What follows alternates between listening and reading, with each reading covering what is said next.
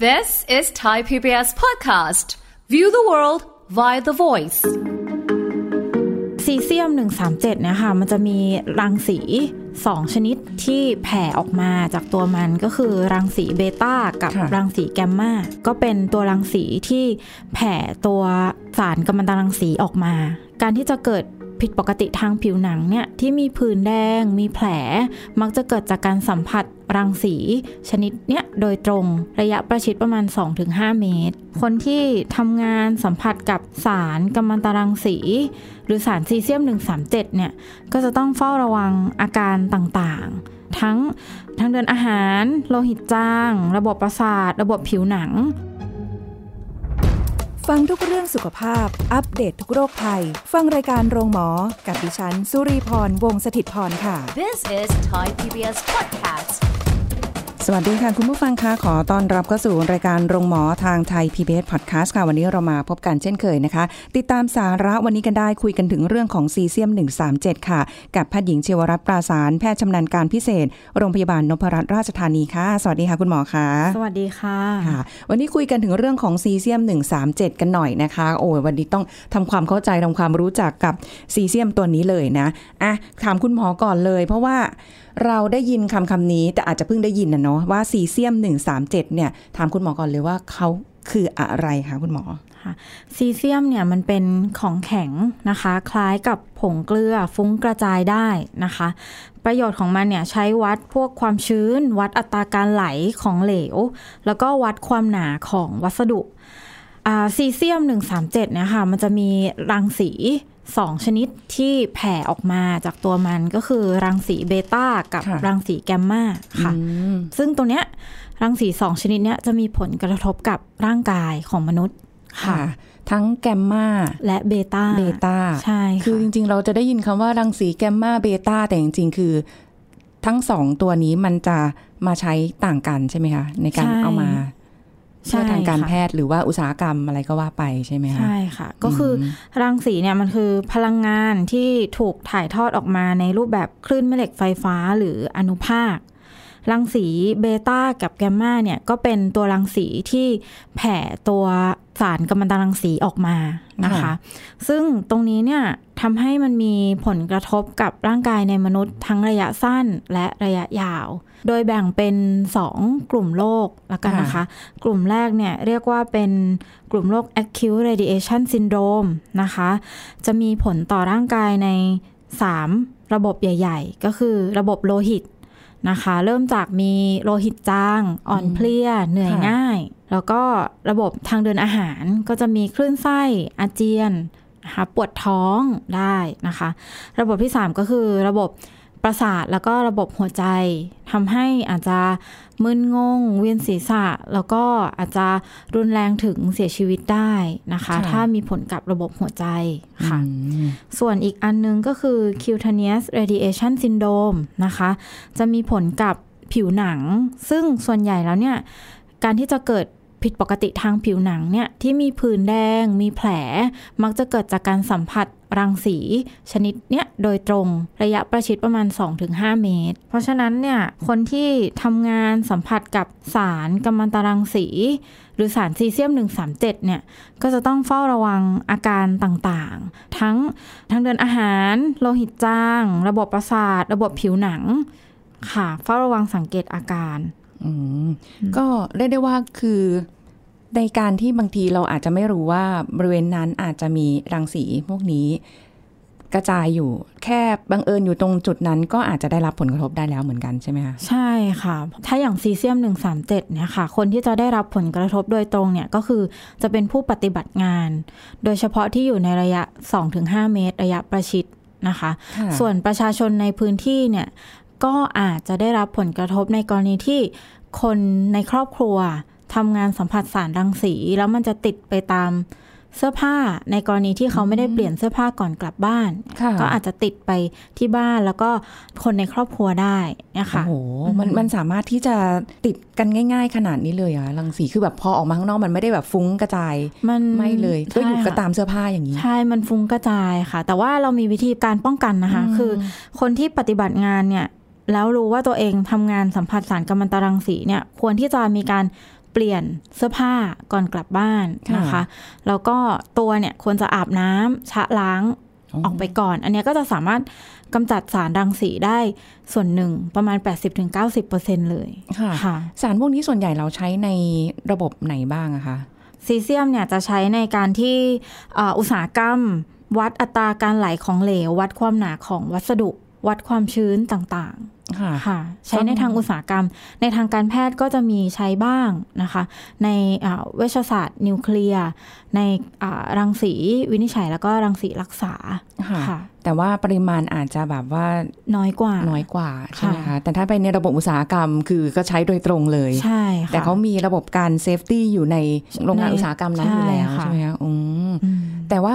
มันก็ไม่ได้หมายความว่าการ safety เนี่ยมันอาจจะ ในบางครั้งมันอาจจะมีการหลุดรอด หรือว่ามันอาจจะมีอะไรอยู่เขาเรียกว่าเหมือนกับเรา safety อาจจะไม่ไม่ดีพอหรือในในบางครั้งก็อาจจะทำให้สารพวกนี้มันออกมาได้เหมือนกันใช่ไหมคะใช่ค่ะ ก็คือใน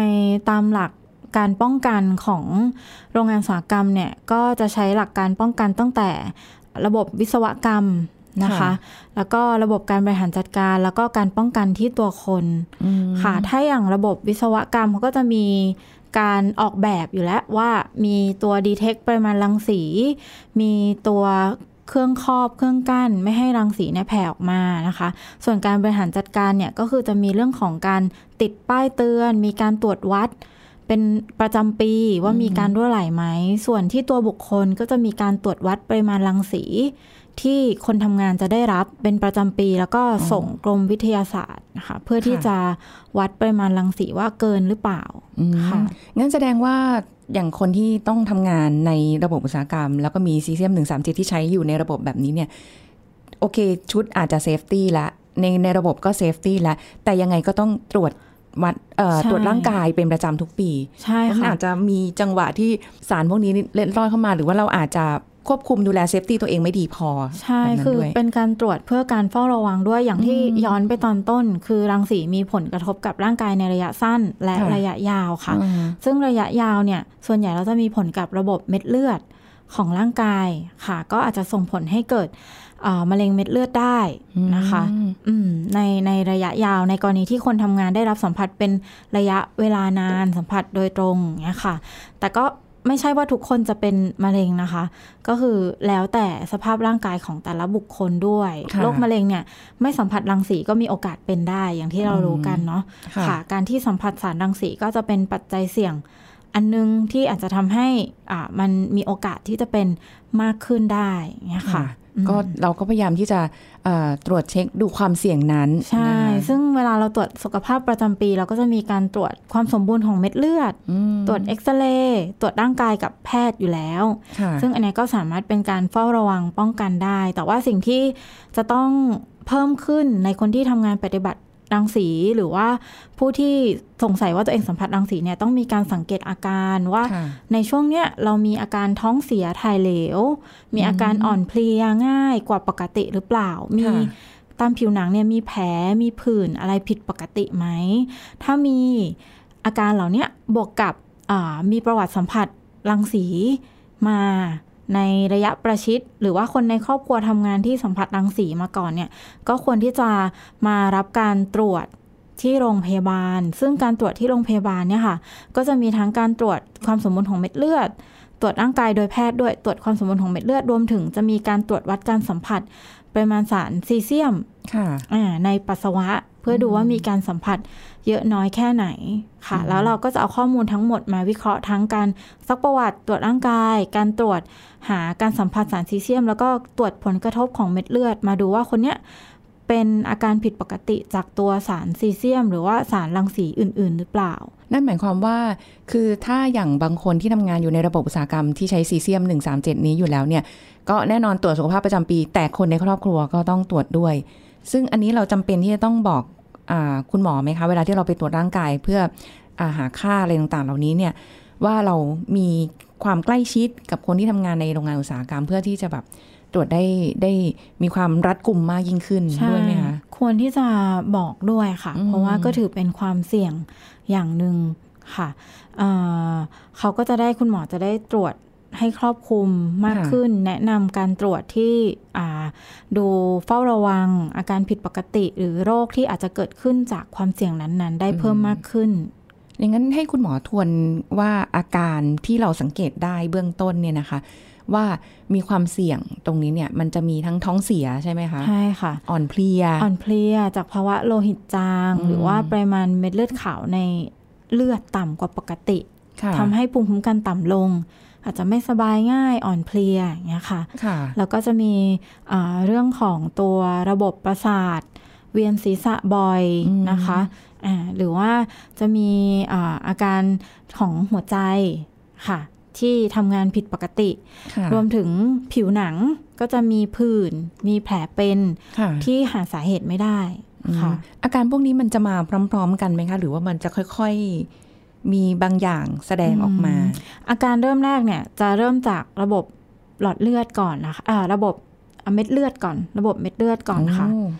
อ่าลำดับที่สองคือระบบทางเดินอาหารค่ะค่ะ ระบบที่สามคือหัวใจแล้วก็ระบบประสาท เพราะฉะนั้นจะสังเกตเห็นว่าที่มีการเฝ้าระวังทางสุขภาพ ทั้งในคนปฏิบัติงานหรือผู้สัมผัสสารรังสีเนี่ยค่ะตัวแรกที่จะตรวจเลยก็คือความสมบูรณ์ของเม็ดเลือดอืม ค่ะ ส่วนอาการทางผิวหนังเนี่ยมักจะเกิดในคนที่สัมผัสโดยตรง อ๋อออ่าค่ะค่ะ ก็จะอาจจะมีความแตกต่างกันไปใช่ค่ะแต่ว่ามันจะฟังดูแล้วเนี่ยหลายคนอาจจะสับสนว่าเพราะมันอาจจะเอ๊ะท้องเสียเราไปกินอะไรมาอ่าหรือว่าแบบเอ๊ะช่วงนี้เวียนหัวหัวบ่อย นอนน้อยหรือเปล่าความดันหรือเปล่าอาจจะไปคิดแบบนั้นใช่แต่ว่าค่ะอันนี้จะเป็นอีกจุดหนึ่งที่ให้คิดเพิ่มขึ้นว่า คนในครอบครัวของเรา หรือว่าเราอาจจะไปสัมผัสโดนสารพวกเนี้ย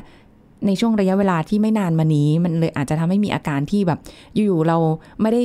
เป็นอะไรเลยเราแข็งแรงอยู่อย่างเงี้ย อยู่ๆก็มีอาการพวกเนี้ยขึ้นมา อันนี้ก็คือจุดที่ให้สังเกตเพิ่มเติมใช่นะคะค่ะแล้วก็จะได้แจ้งคุณหมอเพื่อว่าได้วินิจฉัยได้ตรงจุด คือจริง ๆ มองแล้วว่ามันอาจจะเป็น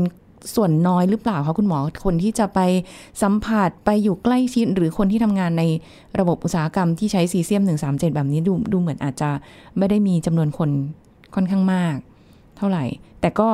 ไม่ได้หมายความว่าเราจะไม่ระวัง ใช่ คนปฏิบัติงานเนี่ยค่ะ จะเสี่ยงที่สุด เพราะว่าสัมผัสใกล้ชิดค่ะเพราะฉะนั้นก็คืออุปกรณ์ป้องกันก็สำคัญอืมอ่าถ้าเป็นตัวซีเซียมนะคะ ก็แนะนำควรจะใส่ชุดที่ป้องกันค่ะชุดคลุมคล้าย ๆ ชุดโควิดอะค่ะอ๋อออ่าถ้าเป็นทางการแพทย์ก็จะเป็นเขาจะแบ่งเป็นลำดับการป้องกันอ่าอุปกรณ์คุ้มครองความปลอดภัยส่วนบุคคลจะมีระดับ A B C D ค่ะค่ะ A นี่คือจะแบบสูงสุดเลย คือเราจะไม่รู้เลยว่าสารที่เราจะไปสัมผัสคืออะไร ก็จะมีแท้งออกซิเจนอืมอ่า มีชุดคลุมทั้งหมดค่ะค่ะ ไม่ให้หายใจเอาอากาศภายนอกเข้าไปอ๋ค่ะอก็มีแท้งเป็นของตัวเองแบบเหมือนใช่ถังออกซิเจนไปเลย ใช่ค่ะอืมจะเห็นในหน่วยบรรเทาสาธารณภัยที่ต้องเข้าไปดับเพลิง หรือในกรณีเอ่อโรงงานอุตสาหกรรมไฟไหม้ เขาจะไม่รู้ว่าจะต้องเจอสารอะไรบ้าง เขาก็จะต้องใส่ชุดเนี้ยเข้าไปคือระดับ A ระดับสูงสุดค่ะค่ะถ้าระดับ B เนี่ยก็จะลองลงมาหน่อยนะคะ จะมีตัวตัวกรองสารเคมีนะคะ มีแทงออกซิเจนก็ได้ หรืออะแล้วก็มีตัวกรองก็ได้ แต่ชุดเนี่ยก็จะกันผิวหนังได้น้อยกว่าของระดับ A อืมค่ะ ถ้าระดับ C เนี่ยก็คือที่เราเห็นคือชุดโควิด ค่ะ อ่า ก็จะกันผิวหนัง กันอ่าระบบทางเดินหายใจ มีการกรองอากาศจากภายนอกก่อนที่จะเข้าสู่อ่าทางเดินหายใจของคนคนนั้นที่จะเข้าไปปฏิบัติงานค่ะค่ะซึ่งตัวรังสีเนี่ยค่ะ ที่ทำงานสัมผู้สัมผัสรังสีในตัวซีเซียมที่มีตัวเบต้ากับรังสีแกมมาอยู่เนี่ย แนะนำใช้เลเวล C ค่ะค่ะเพราะว่าอ่าตัวเบต้าเนี่ยมันถูกกั้นได้ด้วยอ่าตัวเสื้อผ้านะคะ อ่า ถ้าเราใส่เสื้อผ้าคลุมหมด แขนขาใบหน้าเนี่ยค่ะมันก็จะสามารถกันตัวรังสีเบต้าได้อยู่อ๋อนะคะ แต่ว่ารังสีแกมมาเนี่ย มันต้องอามันมี มันสามารถทะลุทะลวงได้มากกว่านั้นเนาะ ก็อาจจะต้องมีการใส่ชุดตัวตะกั่วอะไรเพิ่มเติม เหมือนกับที่เราเห็นเจ้าหน้าที่ในโรงพยาบาลที่เขาใส่ชุดอ๋อออ่าค่ะ ทีเนี้ยอ่าจากที่ดูในข่าวเนี่ยเขาบอกว่าวัด ตัวแกมมาไม่ได้ค่ะอ่าไม่ไม่ได้เกินค่ามาตรฐาน แล้วก็มีแต่ตัวรังสีเบต้าค่ะ ซึ่งซึ่งก็ทางการราชการเนี่ยเขาแนะนำว่าเลเวล C ก็เพียงพออืมค่ะ เพราะว่าเขาวัดในสิ่งแวดล้อมเนี่ยไม่เกินค่ามาตรฐาน ก็แสดงว่าเอ่อในความฟุ้งกระจายของเขาเนี่ยมันก็เราสามารถตรวจวัดได้จากทั่ว ๆ ไปใช่ไม่ต้องเอาแบบเครื่องไปจ่อกับเอ่ออนุภาคนั้นโดยตรงอะไรขนาดนั้นเลยอ๋อใช่การไหมการวัดจะมีสองแบบค่ะ มีการวัดในสิ่งแวดล้อมค่ะอ่าวัดในสภาพแวดล้อมการทำงานกับค่ะส่วนที่สองก็คือ วัดที่ตัววัตบุถุคคลอ๋อตัวบุคคลค่ะตัวบุคคลหรือว่าวัดที่วัตถุก็ได้ค่ะ ค่ะอืมก็จะปริมาณมันก็จะรู้ได้เลยว่า เกินค่ามาตรฐานหรืออะไรใช่ยังไงไหม หรือว่ามันอันตรายแค่ไหน ใช่ค่ะ ถ้าอยากรู้ว่าบุคคลเนี่ยได้รับการสัมผัสรังสีซีเซียมเยอะน้อยแค่ไหน ก็จะมีการตรวจอ่าการสัมผัสโดยตรวจทางอ่าในปัสสาวะ เหมือนที่ล่าอ่ามีการตรวจวัดปริมาณการสัมผัสซีเซียมในปัสสาวะอืมในช่วงที่ผ่านมาเนี่ยค่ะ ค่ะอืมเออก็ในน่าผู้ปฏิบัติงาน โอ้โห ก็น่าสนใจนะ เพราะว่าพออันนี้ปุ๊บเราก็จะเห็นว่า เอ๊ะ เจ้ามันพอพอเราได้ข้อมูลข่าวสารอย่างเงี้ยค่ะ ด้วยความที่หลายคนอาจจะยังไม่ได้รู้จักซีเซียม คือมันไม่ได้เป็นที่แพร่หลายที่ทุกคนจะต้องรู้จักใช่ไหมคะค่ะความกังวลมันเกิดขึ้น การที่เจ้าหน้าที่เข้าไปทดสอบไปตรวจสอบดูเอ่อค่ารังสีมันมีอันตรายหรืออะไรไหมแล้วเขาเห็นเขาไม่ได้ใส่ชุดอืมเออแล้วก็มีว่า เอ๊ะ มันจะส่งผลกระทบอะไรไหมที่เข้าไปโดยที่ก็ชุดปกตินี่แหละเข้าไป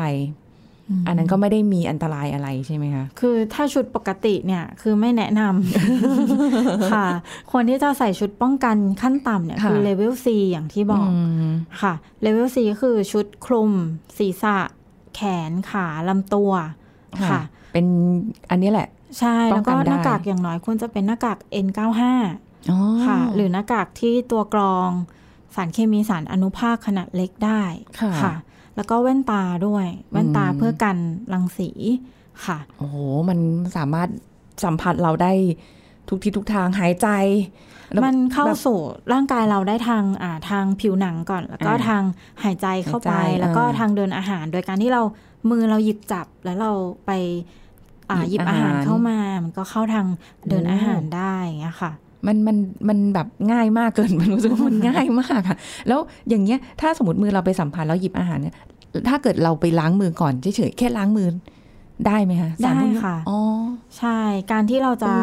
เออดีคอนทามิเนตหรือว่าอ่าลดปริมาณรังสี ก็คือหนึ่งถอดเสื้อผ้าที่เราไปสัมผัสรังสีออกมาค่ะค่ะสองก็คือใช้น้ำเปล่า ผสมสบู่หรือน้ำเปล่าธรรมดาเนี่ยค่ะ ล้างตัวก่อนก็สามารถขจัดตัวรังสีออกไปได้ 80-90%อาบน้ำสระผมไปเลยว่างั้น ใช่ค่ะใช่ค่ะ เออ แล้วแล้วชุดที่ที่แบบเราถอดออกมาเงี้ยค่ะ สมมติกลับไปบ้านอันนี้เราคือจริง ๆ ควรทำความสะอาดเลยเหมือนเหมือนโควิดเลยเนาะที่แบบว่าเราใช่พอกลับบ้านเราต้องทำความสะอาดชุดเลยค่ะอะเออใช่ค่ะ คือถ้าอย่างน้อยถ้ามีเสื้อผ้ากันไว้เนี่ย อันตรายมันก็จะน้อยลง แต่ว่ากรณีที่จะเกิดอ่า ผลกระทบต่อร่างกายในระบบต่างๆ ข้างต้นที่บอกว่าดูจะอันตรายเนี่ยจะเกิดในกรณีที่สัมผัสโดยตรงค่ะ หรือว่าหายใจเข้าไปโดยตรงอ่าอ่าอันเนี้ยจะอันตราย มันมันจะรู้สึกได้ทันทีเลยใช่ไหมการไปสัมผัสอย่างอย่างอาการหายใจอย่างเงี้ยอ๋อรังสีเนี่ยไม่มีกลิ่นนะคะอ๋อเหรอ ใช่แล้วอ้าวแล้วอย่างงี้เพราะฉะนั้นก็คือ เราจะรู้ว่าเราสัมผัสรังสีก็คือ อ่าเราไปใกล้บริเวณที่ เรารู้ว่ามีรังสี เช่นไปอยู่ในบริเวณสะอ่าโรงงานหรืออุตสาหกรรม ที่ใช้รังสีนั้นในกระบวนการผลิต ค่ะ ค่ะ เขาก็จะมีป้ายติดเตือนว่าเนี่ยเป็นสารรังสีอันตรายนะ อ่าอ่าอันเนี้ยเราก็ต้องระวังละค่ะ อืมแล้วโอ้โห มันไม่มีกลิ่นด้วย มันมองไม่เห็นด้วยไม่มีกลิ่นมองไม่ไม่มีเห็นสี เออ ค่ะ เป็นพลังงาน บางอย่างก็เป็นได้ แต่ดูดูจากถ้าเกิดว่า อะเพราะว่าโรงงานอุตสาหกรรมในประเทศไทยเรามีอยู่ทุกหนแห่งค่ะใช่ไหมคะ แล้วก็มีชุมชนอยู่แถวๆนั้นอยู่แล้ว อะไรแบบนี้เนี่ยก็เพราะฉะนั้นก็คือ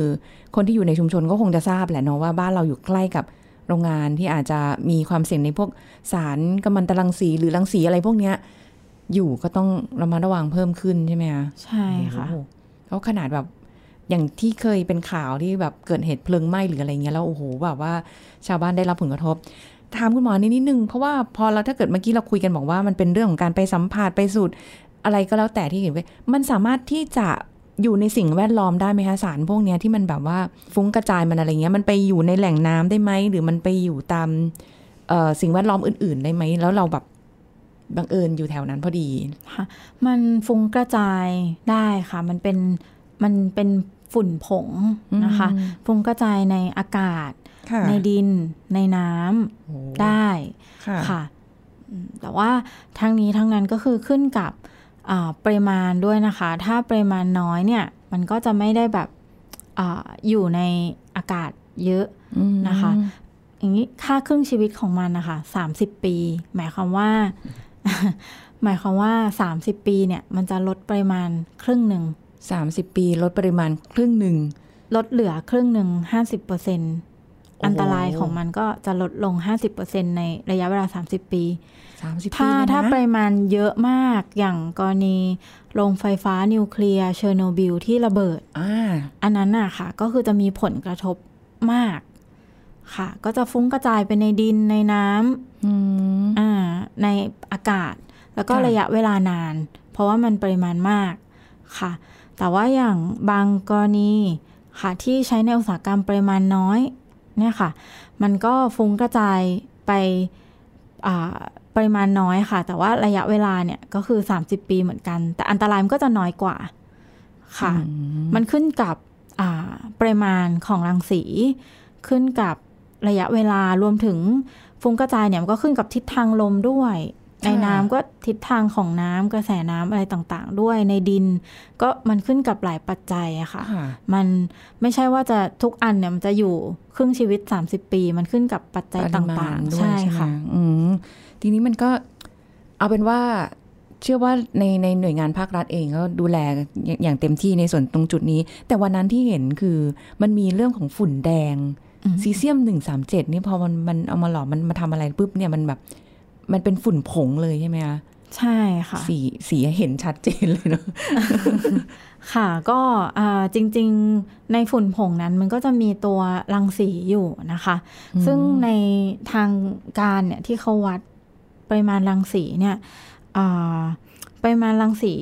ไม่เกินค่ามาตรฐานนะคะเอ่อที่ติดตามข่าวเนี่ยก็จะได้ประมาณ 0.06 ถึง 0.08 ไมโครซีเวิร์ตในสิ่งแวดล้อม ซึ่งปริมาณต่ำนะคะ อืม ก็แทบจะไม่ส่งผลกับร่างกายมนุษย์เลย แต่ว่าอันเนี้ยในสิ่งแวดล้อมไหมคะผู้ปฏิบัติงานเนี่ยแหละที่เราต้องระวังเพราะเขาสัมผัสโดยตรง แล้วก็อืมเป็นระยะเวลานานนั้นกลุ่มที่ห่วงจะเป็นกลุ่มผู้ปฏิบัติงาน แล้วก็ค่ะครอบครัวของผู้ที่เอออยู่ในโรงงานหรือปฏิบัติงานกับสารกัมมันตรังสี อันเนี้ยจะน่าน่าเป็น ห่วงหรือน่ากังวลต้องติดตามเฝ้าระวังอาการผิดปกติค่ะค่ะสังเกตอาการอย่างที่คุณหมอใช่บอกไปเมื่อตอนต้น เรื่องของทางเดินอาหารอืมอาอ่อนเพลียนะคะ ระบบประสาท ระบบหัวใจรวมถึงผื่นผิวหนังแผลที่หาสาเหตุไม่ได้ค่ะอันเนี้ยค่ะ ต้องรีบไปที่โรงพยาบาลค่ะ เพื่อตรวจเพิ่มเติมค่ะอืมหรือว่าจะจะเ